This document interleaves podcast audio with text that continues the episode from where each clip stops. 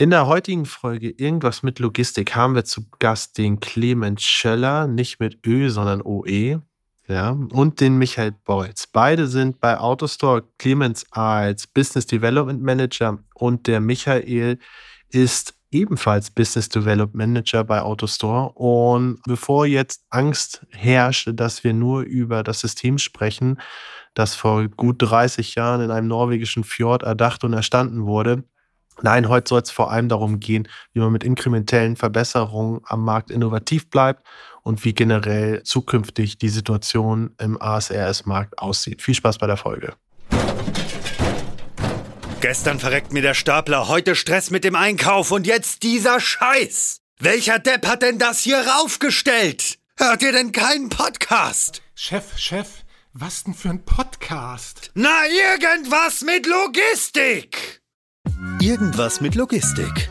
Der Podcast mit nicht immer ganz wissenschaftlichen Themen. Rund um die spannende Welt der Logistik. Präsentiert von Andreas, Jens und Thomas. Moin, moin zu einer neuen Folge Irgendwas mit Logistik. Heute habe ich meinen wundervollen Co-Host dabei, die absolute Maschine am Mikrofon, den Jörg. Moin, Jörg. Hallihallo. Sehr gut, das war enthusiastisch, das war jung, das war Aufbruchsstimmung. So brauchen wir das im Podcast, den es schon sehr lange gibt. Aber wir sind natürlich nicht allein, sonst wird es genauso ausarten wie auf dem Logistics Summit und wir würden weniger Inhalte transportieren und mehr lachen, sondern wir haben zwei wundervolle Gäste heute dabei. Und zwar einmal den Clemens und einmal den Michael. Beide in ihre Zeichen tätig bei der Firma Autostar. Moin, ihr beiden. Servus. Morgen, servus. Hallo, Jörg. Sehr schön. Schön, euch da zu haben ich glaube, vor Ewigkeiten hatten wir schon mal Autos dort zu Besuch. Damals war das noch der Peter, der war, glaube ich, damals mehr oder minder im BD Einzelkämpfer bei Autostore in Deutschland, als er zu Besuch war. Ist viel passiert in der Zwischenzeit und dementsprechend sehr schön, euch da zu haben und auch zu erfahren, was so auch in der Zukunft passieren wird. Aber vielleicht vorab habt ihr Lust, euch einmal ganz kurz vorzustellen, vielleicht auch in zwei, drei Sätzen nochmal zu erläutern, was Autostore, wer Autostore eigentlich ist. Ja, machen wir gerne. Ich glaube, ich fange dann einfach mal an als äh, seniorere Person bei Autostore. Ich bin jetzt dreieinhalb Jahre da, was bei Autostore schon zu den wilden Anfängen gehört. Und genau, der Peter muss dann wahrscheinlich davor in der Zeit da gewesen sein. Äh, Clemens Schöller, ich bin seit einigen mehr als zehn Jahren in dieser Branche, habe in meinem Leben eigentlich nicht viel anderes gemacht, außer Automatisierung in Beratung und mit verschiedenen Integratoren und bin vor dreieinhalb Jahren wieder bei Autostore gelandet und genau, mache dort Business Development. Ja, ich bin der Michael, bin dann der Dienstjüngste von Autostore heute in diesem Call. Ich habe dieses Jahr auch erst bei Autostore angefangen, wobei ich nicht weiß, ob ich mittlerweile fast zum Senior gehöre, weil wir wachsen doch sehr schnell und stark. Ja, ich habe auch meine Vergangenheit in der Intralogistik, in der Logistik studiert, sondern auch ja, das eine oder andere Projekt sehen dürfen. So ein bisschen Software-Hintergrund und ja, Großprojekte. Und ja, bin jetzt auch im Business Development Team mit dem Clemens zusammen im Consulting Service Bereich und ja, freue mich auf die Folge. So, sehr schön. Und wer von euch beiden hat jetzt die Ehre, uns in drei Sätzen klipp und klar zu erzählen, was Autostore eigentlich ist und macht? Autostore ist ein Cube Storage System, ein ASRS-System, äh, bei dem die Behälter nicht in Regalen, sondern aufeinander in einem Würfel stehen und von Roboter obendrauf gehandelt werden. Wir sind eine damals sehr innovative neue Technologie gewesen, die diesen Markt ein bisschen umgekrempelt hat und äh, ja, versuchen an dieser Position festzuhalten. Ja, ich finde es super spannend. Also wie gesagt, ich würde auch gar nicht so tief reingehen wollen heute. Wir haben ja eigentlich eher so den Blick nach vorne im Fokus. Ähm, aber wer Lust hat, sich die ursprüngliche Folge mal anzuschauen, ich weiß jetzt die Nummer nicht aus dem Kopf, aber da hat Peter auch sehr viel über die Entstehungsgeschichte erzählt, die ich sehr, sehr witzig und spannend fand, wie es eigentlich passiert ist, dass Autostore Autostore geworden ist. Aber ja, wie gesagt, mehr dazu. Dafür kann man sich Peter anhören. Genau es ist ja so, ihr habt ja ein großes Kernprodukt, ein sehr, sehr, sehr weit verbreitetes Kernprodukt heutzutage. Also Autostores sind ja wirklich angekommen, nicht nur in Deutschland, nicht nur im Dachbereich, sondern nicht nur in Skandinavien, sondern eigentlich weltweit. Was sind denn eigentlich da heutzutage noch so die kleinen Punkte, an denen man ansetzen kann, um vielleicht eine Innovation zu treiben oder um so ein System auch zu verbessern? Und ähm, ändern sich da vielleicht Anforderungen? Weil im Endeffekt kann man euch ja heutzutage auf, sag ich mal, fünf Kernelemente reduzieren. Dann hat man das System beschrieben. Ist es dann nicht so, wenn es alles so einfach ist, gibt es dann überhaupt noch was, was man verbessern, anpassen kann? Ja, also die fünf Komponenten, die du da schon ansprichst, die einen Autostore aufbauen, bringt den Vorteil, dass da eine hohe Standardisierung halt drin ist. Äh, du hast es schon anmoderiert. Seit fast 30 Jahren im Autostore-Business unterwegs. Und die Grundstandardsets, die damals gelegt worden sind, sind immer noch die gleichen Standardwerte. Und ja, die Skalierung dieses Autostores ist halt sehr präsent. Und neue Märkte zu erstrecken durch diese doch sehr einfache, vermeintlich einfache Technologie, ist unser täglich Brot auch heute noch. Es gibt viele Branchen, wo wir auch ganz frisch reinkommen und in unseren etablierten Branchen uns weiterentwickeln. Und ja, du hast schon gesagt, die Innovationen, die wir tun, sind jetzt vielleicht nicht mehr die fünf Hauptkomponenten angreifend, aber dann doch für die verschiedenen Use Cases verschiedene ja, äh, Lösungshilfestellungen äh, zu haben. Also wir haben ja dieses Jahr auch noch einen Arbeitsplatz rausgebracht.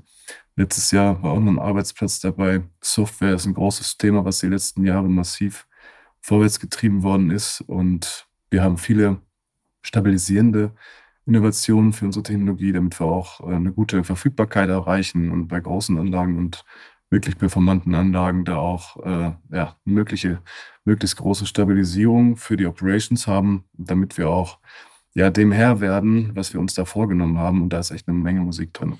Also Autostore ist das Produkt, ne? Vielleicht so Innovation an sich.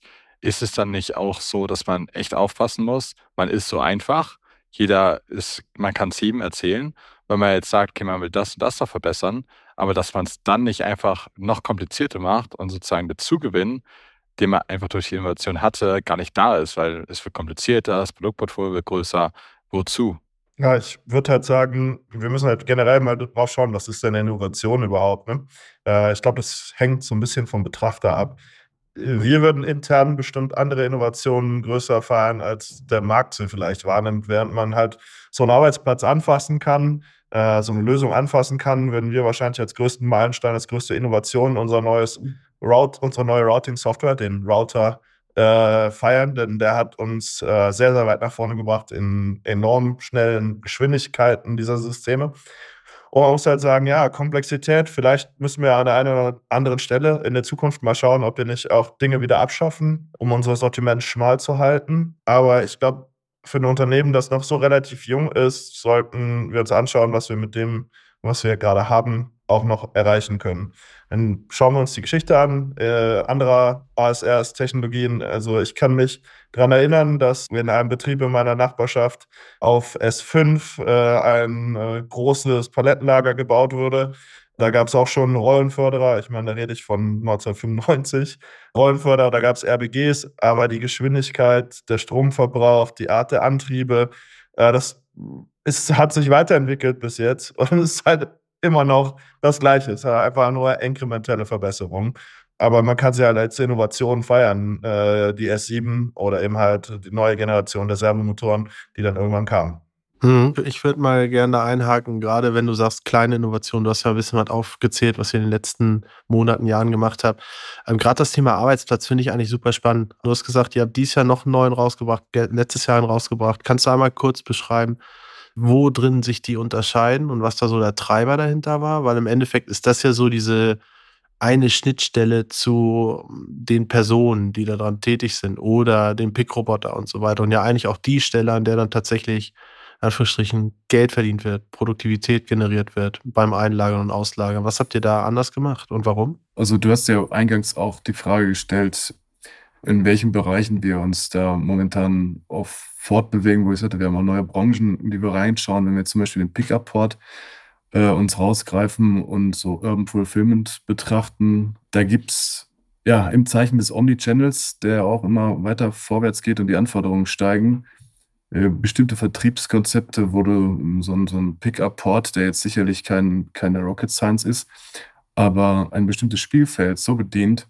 dass du eine Antwort mit deinen Standardmodulen findest über einen Arbeitsplatz, der ein ganz breites Spektrum abbildet. Ja? Ob du jetzt Curbside-Pickups machst, um jetzt mitten in der Nacht irgendwo deine Bestellung irgendwo abzuholen, in einem ja, mehr oder weniger locker System, das vielleicht ein bisschen größer ein bisschen mehr sophisticated ist, als einfach nur so ein Schrank, wo du was rausziehst, ja, oder wo du im Backend noch eine Kommissionierung hast, ob es jetzt mit einem, mit welchem Port auch immer, mit einer Mensch-Maschine-Relation ist oder auch vielleicht durch einen äh, Knickarmroboter, der da eine Kommissionierung zustande bringt und das dann im Grid puffert und dem Pickup-Port dann zur Verfügung stellt, damit du im Self-Checkout draußen deine Ware abholen kannst, sind vielleicht kleine Verbesserungen oder kleine Änderungen oder kleine Erweiterungen, aber bespielen halt große Märkte auf der Basis des gleichen Standards. Ja?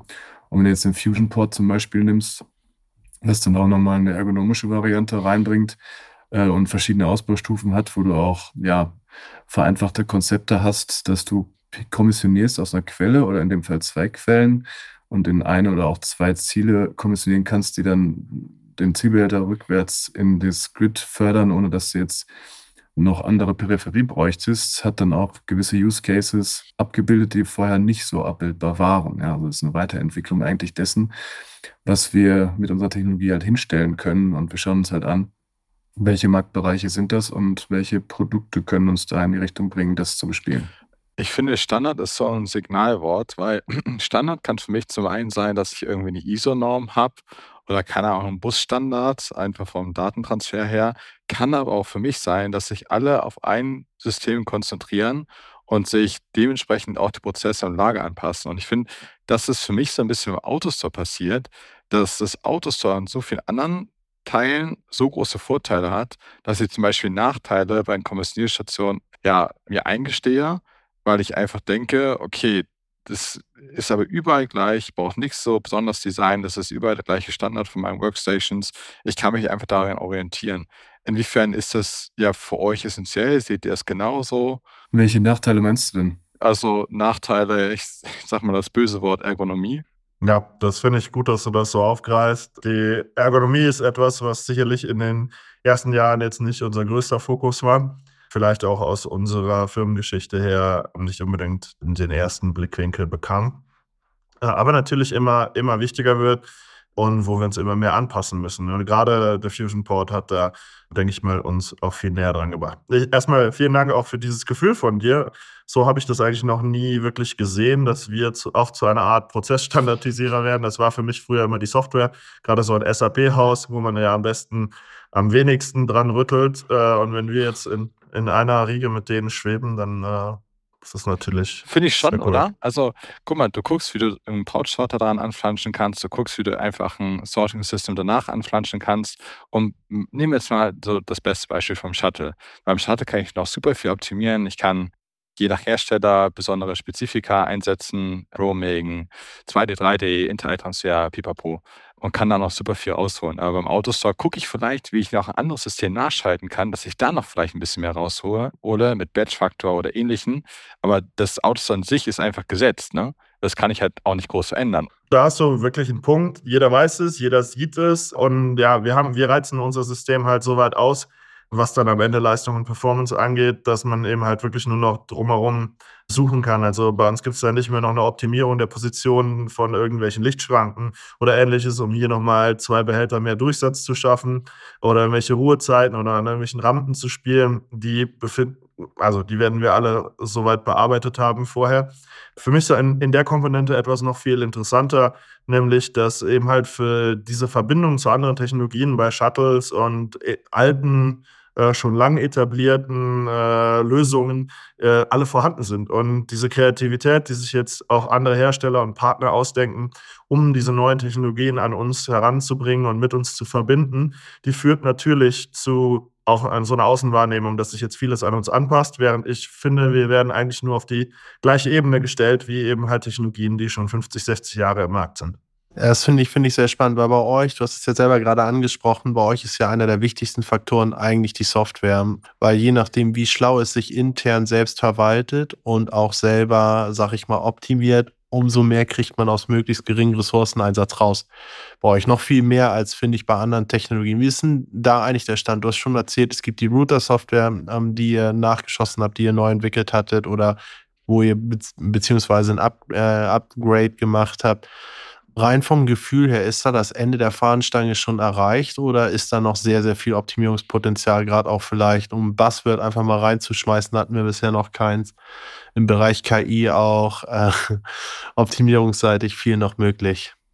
Ich glaube, das kann man nie sagen, dass die Ende der Fahnenstange erreicht ist. Also da wird sicherlich noch einiges gehen. Vielleicht stückel ich mal die Antwort. Also weil Software, ja, eine entsprechende Größe ist in unserem Business. Nicht nur das, was wir selber an Software leisten, sondern auch das, was an Software drumherum noch so benötigt wird. Wir haben es gerade schon mal ein bisschen angespielt mit der Innovation oder die größte Innovation, ja, vielleicht dann doch inkrementeller Art bei uns intern, dass wir eine Software gebaut haben, die jetzt deutlich leistungsstärkere Grids realisieren lässt und auch deutlich größere Grids in Erscheinung treten lässt. Grundsätzlich mit dem Router Launch, den wir hatten, ist unsere alte Planner-Software zur Router-Software deutlich effizienter geworden, insofern, dass die Roboter mit 40 Prozent mehr Effizienz auf dem Grid arbeiten können. Wir eine bis zu vierfach große Durchsatzleistung pro Grid erreichen konnten und halt doppelt so viele Roboter pro Grid einsetzen konnten. Das heißt, diese Materialflusslogiken, die wir da hatten oder haben, die haben sich ja von einer vormals eher statischen zu einer hochdynamischen äh, Auftragsallokation zu den Robotern entwickelt und äh, die kann man natürlich auch weitertreiben mit KI oder welchen Technologien, die da kommen mögen. Das heißt, aktuell, das, was wir bis jetzt getan haben, ermöglicht uns halt völlig neue Spielfelder zu betreten und das auch in der Skalierung möglich zu machen, ob jetzt mehr Roboter oder weniger Roboter in wirklich leistungsstarken Umfeldern benötigst. Und ähm, da den Abschwung mal zu haben, wir haben gerade auch über andere Technologien gesprochen, eine Betriebnahme mit unserer, also mit unserer Software, die passiert halt eher auf Knopfdruck, als dass dann eine Betriebnahme und eine Softwareentwicklung irgendwie stattfinden muss, um irgendwelche Materialflüsse darzustellen, weil wir halt sehr, ich meine, du hast gerade, Jörg, das Wort Standardisierung gechallenged, zu Recht. Weil wenn du halt, ich sag mal, immer die gleichen Komponenten auf denen aufsetzt und dich optimierst, dann bist du natürlich irgendwo auch in der Situation, äh, ja, mittlerweile in der schönen Situation, entsprechend auch mit den eingesetzten Technologien, die aus unserem Hause kommen, halt große Leistungen zu erreichen. Wenn es jetzt Richtung Software geht, und das habt ihr auch schon ein bisschen angespielt, zur Prozessintegration in ja, äh, Prozesse in einem Lager, was über unseren Cube hinausgeht und eine Integration zu anderen Lagerbereichen und vor allem zur Auftragsabwicklung darstellt. Dann brauchst du natürlich ein Warehouse-Management-System, was dem Herr wird. Und da ist ja dann auch immer eine Challenge, wo ich jetzt vielleicht nicht zu weit reingehen will, weil es wahrscheinlich den Rahmen ein bisschen sprengt. Aber wo es dann natürlich schön ist mit einem Autostore, was eine genau eine Standardschnittstelle hat, ja, oder zumindest die Schnittstelle immer gleich ausgerollt ist, Stand heute, und die natürlich immer mehr mit Features angereichert wird, da sich auf einen Standard dann wieder verlassen zu können, der sehr leicht integrierbar ist. Ich wollte auch direkt reinspringen in deine Antwort, aber ich wollte nicht unhöflich sein, nämlich bezüglich High-Throughput-Systeme. Warum habt ihr das gemacht? Wolltet ihr quasi den ja, proprietären Anbietern, die schon mit ihren ASRs auf dem Markt sind, auch zeigen, dass es nicht geht, weil es heißt ja immer im Markt, ja, Autostore muss halt eine 80-20-Verteilung haben, am besten eine 99-1 und ähm, Autostore kann keine High-Throughput-Systeme oder wieso habt ihr es gemacht? Und als zweite Frage in der Frage, was ist für euch ein High-Throughput-System? Wie du schon sagst, die, das gängige Marktbild einer Autostore-Performance oder Durchsatzmöglichkeit, die man damit erreicht, ist ja eher in kleineren Installationen noch immer betrachtet. Das heißt, wenig Stellplätze, wenig Leistung. Und da sind auch die meisten aktuell produktiven Grids oder Autostore-Anlagen noch immer mehrheitlich ähm, ja, zu Hause. Und natürlich haben wir festgestellt, da geht mehr und wir müssen uns optimieren, um ja, äh, ressourcenschonender und leistungsorientierter auch wirtschaften zu können. Und das war jetzt nicht unbedingt ja, gegen andere Technologien aufbegehren wollen, sondern eher unsere Technologie optimieren wollen. Und wir haben halt viele Stellschrauben in vielen Projekten gesehen, an denen wir drehen wollten, um ja, uns entsprechend weiterzuentwickeln. Ja. Und da sind durch ja, jahrelange äh, Produktentwicklungsbestrebungen, die wir da gemacht haben, äh, auf einmal Möglichkeiten groß geworden. Deswegen hat es auch äh, einige Zeit gedauert, um da den Release zu launchen, ähm, dass wir ja mit, mit dieser architektonischen Umstellung dann auch in der Software selber überhaupt auf die Rechenleistungen und Rechenoperationen überhaupt gekommen sind. Also da waren sehr iterative Schritte auch dabei. Ich meine, ich war selbst nicht dabei, ich bin erst dieses Jahr dazugekommen, aber wenn ich das so vergleichen kann, damit sind halt ganz andere Möglichkeiten wahr geworden, die wir erstmal auch rausfinden müssen, was da überhaupt alles gerade möglich ist. Und das entspricht auch so einer gewissen Aufbereitung, das überhaupt mal darzustellen und auch in den Markt zu transportieren, wo wir uns jetzt Status heute überhaupt befinden, weil diese kleine Wahrnehmung von kleineren Anlagen mit wenig Leistungsfähigkeit, die ist schon längst obsolet durch tatsächlich konkrete Projekte, die das ganz kleinen Schatten stellen, ja. Clemens, du als äh, langjähriger Mitarbeiter kannst ja vielleicht beurteilen und hast vielleicht Lust, das, was Michael gerade qualitativ beschrieben hat, auch ein bisschen zu quantifizieren. Wie viel besser ist denn das Autostore heute im Vergleich zu dem Autostore von vor drei Jahren? Naja, es ist halt, ja, qualitativ ist eine gute Frage. Es ist so, dass wir ähm, schon erhebliche Leistungssteigerungen, wie wir schon gesagt haben, bis zu 40 Prozent da haben. Wir sahen aber auch, dass unser Markt irgendwie endlich ist. Wir haben ja hauptsächlich in dem Markt der Erstautomatisierer gefischt. Und ähm, das deutlich einfachere Business ist ja bei denen, die sich schon mit Automatisierung auskennen, also bei den Großen. Und dieser Schritt hat uns halt Riesenmärkte eröffnet. Ich würde mal sagen, wahrscheinlich 70 Prozent des Automatisierungsmarktes äh, an dieser oberen Fahrradsteine eröffnet. Und die Wahrnehmung ändert sich langsam. Wir beweisen das jeden Tag mit sehr, sehr großen Projekten. Viele sind halt noch confidential auf Wunsch unserer Kunden. Aber wenn wir in den nächsten Monaten dann auch mal offenlegen können, wer sich denn alles in welcher Größe und in welcher Leistung für einen Autostore entschieden hat, dann äh, dürften ein paar Leute auch Angst und Bange in der Strategie werden. In welcher Strategie in Bezug auf Autostore meinst du, es halt auch gewisse ähm, Standards in Bezug auf das Preferred ASRS umgewälzt werden? Ja, ich glaube genau das. Ich glaube, dass viele, die standardmäßig an gewisse Technologien denken, wie zum Beispiel, sagen wir jetzt mal, als Geschwindigkeitsführer das Shuttle, wo lange das einfach die Go-To-Technologie war, auch einfach berechtigt lange war, dass jetzt gerade in, in dem leichten Kleinteilemarkt äh, bis 30 Kilo viel von uns zu erwarten in der Zukunft äh, und auch jetzt schon äh, sehr viel, dass wir an uns reißen können und wo wir das Shuttle, äh, gerade im Bereich Flexibilität, Leistung äh, pro Quadratmeter, haben wir auch Energieverbrauch, äh, Wartungsintensität, äh, Uptime, äh, Haushochschlag. Mhm. Ja, und vor allem vielleicht noch ein Punkt. Du hattest ja gerade die Frage gestellt, die ich gar nicht beantwortet habe, Jörg, Entschuldige, zu der 80-20-Kurve, die da immer noch so im Raum steht dass wir gewisse ABC-Strukturen brauchen, um überhaupt performen zu können. Das ist ja auch so ein alter Schuh, der gar nicht mehr up-to-date ist. Ja, also durch die Performance, die du ja auch hast, sind diese, also auch 70-30, wenn wir eine 70-30-Distribution haben, dann sind wir immer noch äh, genauso performant äh, wie, wie ein Shuttle. Ja? 65, 35, der wird schon natürlich ein bisschen interessanter, weil man viel buddeln müsste. Aber die Use Cases, die habe ich eigentlich noch nie wirklich gesehen. Das sind alles so Randerscheinungen, die man macht je besser natürlich die Kurve wird, äh, desto weniger kommt dann noch ein Shuttle damit. Ja.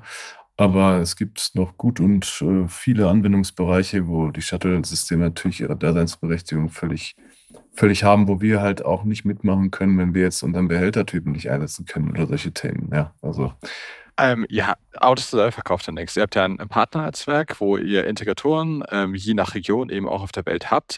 Inwieweit ist Autostore als Firma selber jetzt nicht das System an sich, so ein bisschen der Consultant, der so diese neutrale Instanz spielt? Naja, wir sind am Ende nicht ganz neutral. Wir haben unsere Partner ja auch in einer Überzeugung ausgewählt, weil wir glauben, das sind Unternehmen, die schon eine Expertise mitnehmen und auch sich weiterentwickeln.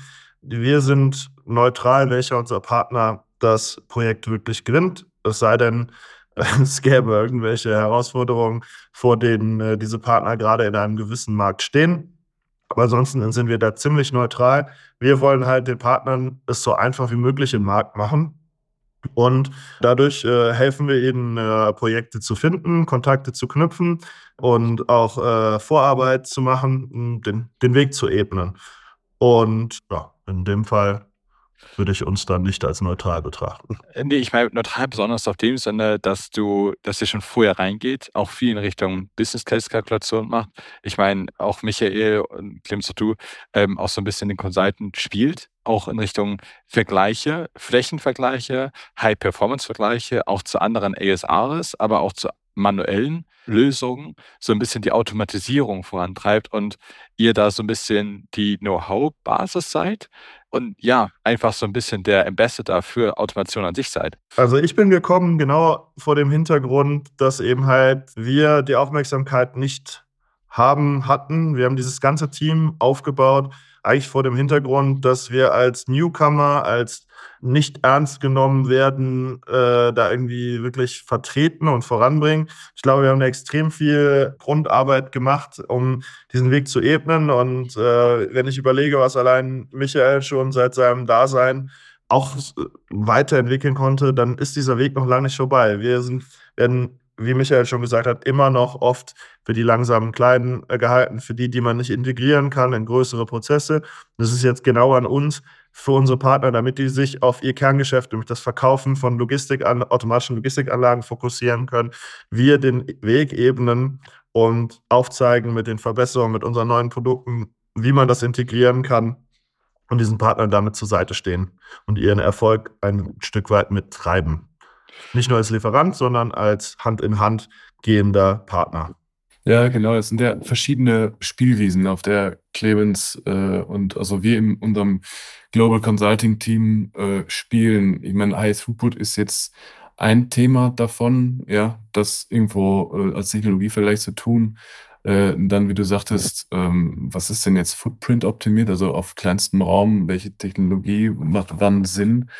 Und aber auch den integrativen Part, den hatten wir gerade auch schon so ein bisschen angespielt, also vom Autostore Standalone, kleine Installationen, die du aufstellst, ohne jetzt hohen integrativen Charakter ins gesamte Warehouse zu haben, dann dahin zu führen, diesen integrativen Ansatz zu haben. Und dann natürlich auch bei High-Performance-Anlagen oder großen Anlagen da auch ja, ein bisschen Expertise äh, kommunizieren zu können. Das ist so ein bisschen, was wir tun, aber dann auch echtes Business Development für tatsächlich ganz neue Branchen, wo vorher ein Autostore überhaupt nicht bedacht worden ist oder äh, grundsätzlich in der Kleinteilautomatisierung, dass sich Märkte entwickeln, die vorher gar nicht äh, auf dem Schirm waren. Und ich habe viele Märkte schon gesehen. Und es ist halt das mega Spannende, wo du so ein Cube überall mit unterbringen kannst. Also da ist echt eine Menge Thema und es macht einfach Spaß. Jetzt haben wir viel über High Throughput auch gesprochen, aber abseits von High Throughput und Performance, wie viele wählen das Autostore einfach aufgrund des Footprints, wo ein ähm, Shuttle oder ein anderes ISRS einfach nicht möglich war oder keinen Sinn ergeben hat? Ja, das Ding ist ja, wenn du einen Technologievergleich zum Beispiel machst, äh, was kostet mich ein Stellplatz? Ja.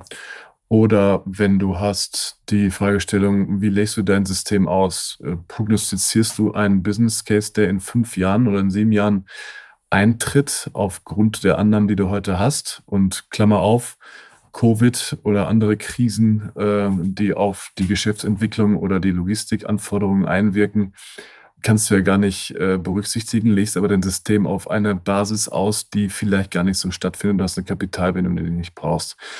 Und da hast du Spielwiesen, wo du auch mit der Performance spielen kannst, wenn du jetzt, ich sag mal, ein Ersatzteillogistiker bist und brauchst jetzt keinen Hochleistungsshuttle, sondern eher Miniload, dann nimmst du auch gerne einen Autostore. Und wenn die Leistung äh, hoch sein muss, kannst du auch einen Autostore nehmen. Und wenn halt die Auftragsstrukturen sich B2B, B2C anteilsartig anders entwickeln, als man denkt, dann hat man mehr kleine Aufträge als große, kannst du auf dem Grid halt gut spielen mit der Anzahl Roboter, die du nimmst. Es muss nicht unbedingt High-End-Performance sein, aber die Skalierbarkeit zwischen Stellplatzkapazität und Leistung, die ist da sehr entscheidend. Mhm. Wie viele Kunden habt ihr oder wie viele Leute, die eben auch Autos da nutzen, habt ihr auch, mit denen ihr richtig gewachsen seid? Ne? Also zum Beispiel Bergfreunde, die super oft gewachsen sind. Ich glaube, wie oft sind sie jetzt gewachsen? Neunmal mit Autostore? Hm, ich hab's nicht ganz im Kopf, aber ja, ich glaube. Auf jeden Fall klein, richtig mit groß, so ein bisschen eins zu eins mit dem Autostore-Wachstum. Äh, wie viel ist das für euch eine schöne Erfahrung? Genau, das ist halt genau das, dass du ein System nicht in sieben La Jahren auslegen musst, sondern du kannst es halt direkt so aufbauen, wie deine aktuelle äh, Notwendigkeit im Lager oder deine Produktion von, von, von Kundenaufträgen ist aktuell bedürfen. Du baust den Grid. Und die Bergfreunde haben 2016, meine ich, das erste Mal ein Grid äh, mit uns gebaut. Um 2017 haben sie dann ein paar Behälter drangestellt, also ein paar, ich glaube 30.000 Behälter drangestellt und ein paar Roboter mehr oben drauf gestellt und ein paar Arbeitsplätze. Und das haben die eigentlich gefühlt jedes Jahr gemacht, bis äh, ja, 2023 haben sie auch nochmal erweitert und, glaube ich, so eine neue Halle dran gebaut. Und die sind halt jedes Jahr wirklich damit gestiegen und das ist natürlich mega geil, das zu sehen, dass du siehst, die Kapitalbindung und das, also das Geld, was du nicht äh, in den Forecast investieren musst, für andere Dinge nehmen zu können, um ja, Marketing oder andere Initiativen zu fahren, dann das äh, Marktwachstum oder das, ähm, ja, das Ranking in der Branche für dann die Bergfreunde in dem Fall ja, auf den Top-Platz bringt, wo die Logistikkosten sicherlich einen sehr entscheidenden äh, Einfluss haben. Ja. Das sind so Return, in, in Return on Investments, ähm, habe ich äh, von vielen Projekten jetzt gehört, ja, ist teilweise in einem Jahr äh, raus, ja, der Invest. Im Schnitt, glaube ich, zweieinhalb Jahre äh, so irgendwo. Und das sind natürlich Zahlen, mit denen kann man unglaublich gut spielen. Und das macht natürlich Spaß, das zu beobachten. Ich würde da noch eine andere Komponente reinbringen zu der Frage. Es sind ja nicht nur die, die in einer Halle äh, wachsen äh, und wo jetzt unser Partner, in dem Fall Element Logic, super Arbeit gemacht hat. Es sind halt auch viele Kunden, die einfach sich ein Netzwerk aus Autostores bauen, also ja, im 3PL-Bereich, die eben halt ähm, mehrere Autostores in Verwendung haben und zum Teil auch wissen, dass sie eben halt, wenn der Kunde an der einen Stelle das Autostore nicht mehr will, es umziehen an einen anderen Ort, die Roboter hin und her schieben, die Ports entnehmen und woanders wieder hinzufügen. Und dieser Vorteil, der ist halt schon groß und der nutzen auch immer mehr. Und ich denke, dass das ja eine der großen Fragen der Zukunft sein wird, ist, äh, wie kommen wir aus einem starren System irgendwo in, einer, in einem Lager in Netzwerke, in flexible Netzwerke, die halt nicht nur an einem Ort agieren, sondern eben halt über das DC hinaus Prozesse darstellen können. Ich glaube, da stehen wir dann auch ganz gut vorbereitet. Ähm, und ich bin sehr, sehr gespannt, was da noch für Ideen auch von anderen äh, Marktbegleitern kommen werden. Ihr habt das ja angesprochen, halt dieser Lifecycle, habe ich auch selber angesprochen, aber ist ja immer der Partner auch dazwischen.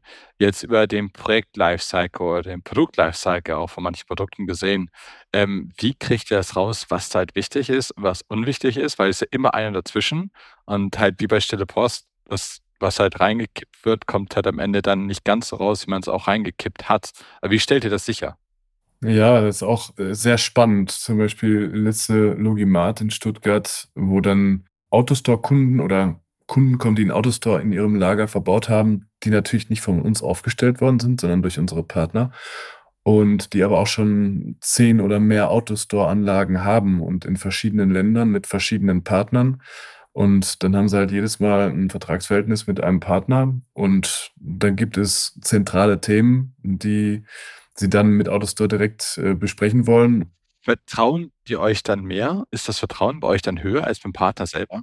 Ich glaube nicht, dass sie uns mehr vertrauen. Ich glaube nur einfach, dass wir einen sehr neutralen Standpunkt da irgendwie dazwischen darstellen oder so wahrgenommen werden. Aber wir, haben ja gar keine Kapazitäten, um einen First-Level-Support oder einen Second-Level-Support zu machen. Was wir für unsere Partner machen, ist, dass wir einen Third-Level-Support da haben. Bei Fragen oder Bugs oder sonst was sollte sowas mal aufkommen, dass wir eben halt dort eine globale Lösung schnell für alle finden und, und ein Problem, das irgendwo aufgetreten ist, äh, sich nicht äh, weiter ausbreitet. Aber dazu haben wir auch eine relativ konservative Entwicklungspolitik. Also wir testen sehr, sehr ausgiebig und normalerweise keine Beta-Tests beim, beim Kunden, es sei denn, das ist ausführlich so besprochen, äh, so dass so große Probleme auch eigentlich gar nicht stattfinden und unsere Partner sehr, sehr gut mit den Anlagen im Service zurechtkommen. Mhm. Äh, also ich klassifiziere euch ja so ein bisschen als BDM, also als Entwicklung von neuen Märkten, auch wenn es hier so ein bisschen Richtung Consulting geht. Aber ist es dann eure Aufgabe, eher so das Ohr am Markt zu haben und da so ein bisschen auf die Needs auch zu reagieren? Oder ist das eher von euch die Aufgabe, dass ihr quasi diese internen Prozesse auch regelt, mit den Partnern, die ganzen Abläufe besprecht, pipapo? Und wir sind da multifunktional aufgestellt. Also in dem Fall Michael und ich sind schon eher Ohr am Markt. Wir sind sicherlich auch beim Kunden recht, recht viel unterwegs und hören Dinge, die man sich entwickeln könnte. Wenn wir die öfters hören, dann werden die auch sehr schnell weiter in die Entwicklung getragen. Während wir auf der anderen Seite ein eigenes Team haben, das sich äh, um die andere Seite kümmert, nämlich um die Themen, die die Partner haben und die Probleme, die sie mit ihren Kunden haben oder die Dinge, die sie von ihren Kunden hören, die werden dann bei uns von einem Team namens Partner Sales Management unterstützt. Und die bringen dann quasi die Informationen über die Partner rein, während wir uns die Informationen selber am Markt holen. Genau, das Ding ist ja auch, äh, ich meine, da ist so viel Business da draußen und so viele Menschen, die sich mit dem Thema Intralogistik befassen und auch nicht mit dem Thema Intralogistik befassen, aber einen Autostore gebrauchen können. Also nochmal in diese Branchenvielfalt irgendwo äh, reinzugehen, wo wir uns auch eher als, als Wegbereiter oder Botschafter eher sehen, als dass wir da jetzt ähm, irgendwie Hardcore-Vertrieb machen, weil wir auch keine Projektabschlüsse machen. Ja, die gehen ja über unsere Partner und wir bauen quasi den, den Grund, um ja, Autostore-Systeme äh, zu berücksichtigen und Wissen zu, zu, transferieren darüber, um ja, in konstruktiven Austausch auch zu gehen. Es gibt genug Anwendungsfälle, da macht ein Autostore Sinn und macht es auch keinen Sinn und überhaupt zu hören, wie die Argumentationen dafür oder dagegen sind und damit auch aufzuräumen und vielleicht auch mit veraltetem Wissen, Fehlwissen irgendwo aufzuräumen. Äh, das ist eigentlich so das, was wir machen und dann hörst du ja links und rechts immer mit, ähm, was da für Potenziale gibt. Und dann bringst du Leute miteinander ins Gespräch und ja, bist so ein bisschen der Ideengeber irgendwo ähm, und bringst Konzepte auf den Weg. Ja. Äh, es gibt ja, haben Sie angesprochen, noch andere ASA-Lösungen am Markt.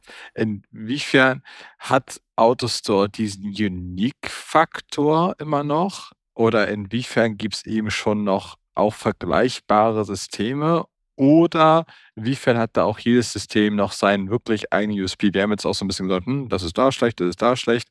Aber inwiefern ist die diversifizierte Produktlandschaft doch auch noch ein großer Vorteil? Ich finde das klasse. Also gerade so Kunden mit einer ganz unterschiedlichen Art an Produkten, keine Ahnung, uns mal den typischen Versender angucken, der hat Kleinteile, der hat Großteile, äh, der hat schwere Teile. Und keine ASRS-Technologie kann wirklich alles abdecken oder alles unter mit allen Vorteilen abdecken. Und deswegen denke ich, dass wir immer mehr Kunden sehen werden und, und Logistikzentren, wo viele verschiedene äh, ASRS-Technologien nebeneinander stehen und sich gegenseitig ergänzen. Und ja, wir haben, wir haben eben ein paar angeschnitten, die ein paar Vorteile haben, die ein paar Nachteile haben. Ähm, ich will gar nicht, dass es so rüberkommt, dass sie nur Nachteile haben. Ich glaube nur, dass wir nebeneinander viele existieren können. Ich glaube auch, dass manche wegfallen werden. Ich glaube, dass manche Märkte überladen sind mit Produkten. Ich zum Beispiel der, der AMR-Markt, der macht mir immer wieder Gedanken. Da sind so viele Teilnehmer drin und jedes Jahr neue Gründungen und mehr Gründungen. Ich weiß nicht, ob die wirklich alle gegeneinander ähm, da bestehen werden am Ende. Aber äh, als Technologie an sich hat auch das seinen, seinen großen Mehrwert und, und soll bitte parallel zu allen anderen Technologien gesehen werden. Absolut. Äh, für mich auch guter Beispielmarkt, denke ich, weil es einfach so super fragmentiert ist, ähm, da immer noch neue, äh, viele neue Anbieter auf den Markt strömen. Aber ich, äh, ja, es bestimmt Dutzende, 20, 30, 40 Anbieter gibt, die auch zumindest relevant sind, ähm, die, die man auch relativ oft schon gehört hat. Ja, das ist wie gesagt bei AutoStore in, ich höre es hier als Cube Storage, dann gibt es eben die äh, gassengeführten Systeme, wo es ja auch mit AMRs teilweise möglich ist. Ähm, seht ihr da auch noch, also AutoStore ist schon super flexibel, super skalierbar, aber seht ihr da einen noch flexibleren Ansatz oder sagt ihr, hm, nö, was die wir machen, ähm, hat für uns eigentlich keine Relevanz und gucken wir nicht so drauf? Also wir gucken überall drauf. Ich würde sagen, noch flexibler. Äh, in welcherlei Hinsicht? Ja? Also wenn wir jetzt sagen, ein AMA ist sicherlich flexibel, weil man es sehr, sehr kurzfristig einführen kann, wenn man sich äh, bei deren Standards bewegt. Äh, man kann auch ein ACR sicherlich irre schnell einführen. Ähm, die Frage ist dann, ist es flexibel, wenn der Kunde die Performance erhöht? Ist das flexibel, wenn ich ähm, unglaublich viel Kapazität in der Halle unterbringen muss. Jeder hat da seine Vorteile. Äh, ich glaube, unter gewissen Parametern gibt es Sachen, die flexibler sind als wir. Über den gesamten Schnitt aller Betrachtungsmöglichkeiten sehe ich uns schon relativ weit vorne neben diesen relativ normalen Treibern für Bewertungen, was habt ihr sonst noch da auf der Roadmap? So die klassischen Themen.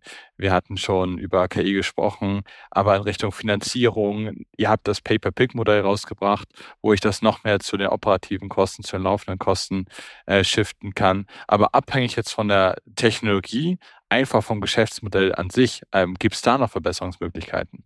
Also Verbesserungsmöglichkeiten, klar. Die gibt es immer und wenn du schon über Pay-per-Pick sprichst, beziehungsweise operative Kosten oder die Total Cost of Ownership mal als, als Summe betrachtest, Wir haben noch nicht über Energieverbräuche zum Beispiel gesprochen, ja, und über tatsächlich dann den OPEX hinten, welche Kosten eigentlich zum TCO dazugehören. Das sind auch äh, sehr interessante Kalkulationspunkte, die öfter mal hinten runterfallen, je nachdem, in welchem Markt du bist. Ne? Manche sind mehr CapEx-orientiert, manche mehr OPEX-orientiert. Und wenn du dann wirklich Total Cost of Ownership mal schaust und rechnest, mit Energiebedarf, mit Headcounts, mit äh, Hallennutzung, ja, Footprint Utilization irgendwo, dann sind wir da schon auf einem guten Weg, denke ich. Diese Pay-per-Pick-Modelle, die gibt es jetzt auch noch nicht so lange, gibt es erste Anwendungsfelder. Ähm, aber da muss man halt auch schauen, äh, ob sich das wirtschaftlich darstellen lässt, ob man jetzt doch Pay-per-Pick macht oder nicht doch den, den Gesamtinvest nimmt. Ähm, Clemens, du hattest ja auch schon das eine oder andere Projekt mal ähm, ähm diesen Pay-per-Pick-Ansatz ähm, ansetzen können. Aber ja, grundsätzlich, klar, gibt es immer Potenziale, das zu optimieren, genauso wie in der Software. Und ähm, ja, da gibt es viele Initiativen auch bei AutoStore, die sich mit genau solchen Wirtschaftsmodellen auseinandersetzen. Aber jetzt muss man so eine Sache auch noch anschauen. Ich finde, was vielleicht noch interessanter als das ist, ist in, in Zukunft so Netzwerkkunden oder Netzwerksysteme, wo du halt einen Abnehmer hast, der das halt vielen anderen Kunden zur Verfügung stellt und das nicht als 3PL unbedingt, sondern vielleicht auch als, einfach als Immobilienentwickler, der irgendwo sitzt und in zentraler Stadtlage ein Sublager für fünf verschiedene Firmen betreibt. Das kann dann, keine Ahnung, der normale Online-Shop sein, das kann aber auch der, der große Online-E-Com-Retailer sein, da kann sich aber Oder auch... Die Mall. Genau, die Mall, richtig. Der Michaels äh, äh, Kerngebiet der Aktivität gerade, ne? deswegen witzig, dass ich äh, mal kurz dazu was sage. Aber äh, genau, wir erwarten halt, dass, dass da ganz viele neue Modelle äh, kommen werden. Und ich glaube, Paper Pick ist noch das Einfachste. Und ich meine, da gibt es ja auch genug Investoren, ob das jetzt Gebäudeentwickler sind, die einem danach noch dies, die Hardware vermieten, ob es irgendwelche Leasingunternehmen sind, Finanzierer, ob das von uns Pay-per-Pick kommt oder von unserem Partner Pay-per-Pick, ist, glaube ich, egal. Die Idee ist die gleiche. Ich glaube, das Interessante wird eher sein, äh, wie werden solche Shared Usage-Konzepte in Zukunft aussehen? Wer wird die wirklich vorantreiben? Wer wird davon profitieren? Und ja, ich glaube, das interessiert mich noch mehr bei, bei neuen Geschäftsmodellen. Ja, vor allem, da gibt es ja auch noch die öffentlichen Interessen, ja, also zum Thema Stadtplanung, Dekarbonisierung, äh, städtisches Leben, ähm, EU-Fundings, äh, Konzepte für holistische Stadtplanung.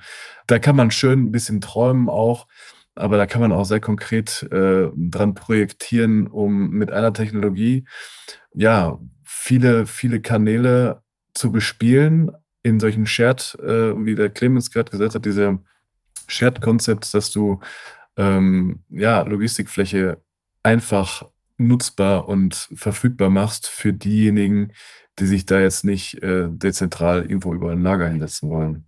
Also quasi überall, wo jetzt ein Regal drin steht, da kommt da einfach ein Autostore rein. Auch wenn es nur vielleicht 100, 200, 1000 Bins sind, wäre ja möglich, äh, wenn es zumindest ein bisschen äh, eine Deckenhöhe hat. Aber wenn man Richtung ja, du hast es angesprochen, Clemens, in Richtung der Shared Services denkt und natürlich auch mit den besseren Ab Abrechnungsmöglichkeiten, weil es ja oft auch ein Hinderung, Hinderungsgrund ist, denkt, dass es einfach so ein bisschen vereinfacht wird. Ja, also ich glaube, da kann auch so ein Pay-per-Pick-Modell ganz interessant sein, äh, um eben halt dem Anbieter dieser Shared Spaces das Leben wieder ein bisschen einfacher zu machen in der Finanzierung. Und äh, ich glaube, dann gibt es auch die Berechtigung für sehr kleine Systeme weil auch der Platz ja in Innenstädten oder in teuren Lagen recht teuer ist, auch in der Mall oder auch in, an der U-Bahn-Station oder wie auch immer. Und deswegen, ähm, ja, sehen wir sicherlich auch irgendwie Cross-Function zwischen diesen verschiedenen Kanälen. Cool. Ich würde sagen, vielen, vielen Dank euch beiden. Hat äh, super viel Spaß gemacht. Äh, super viele Entwicklungsmöglichkeiten noch in jeder Hinsicht. Deswegen äh, lasst uns gespannt sein, was da noch kommt. Und ja, dann vielleicht nochmal bis in 150 Folgen das Autos da nochmal kommt. Wir sehen, was alles passiert ist. das können wir gerne machen. Ja, cool. Vielen Dank. Ja, hat Spaß gemacht mit euch. Wir kommen gerne wieder.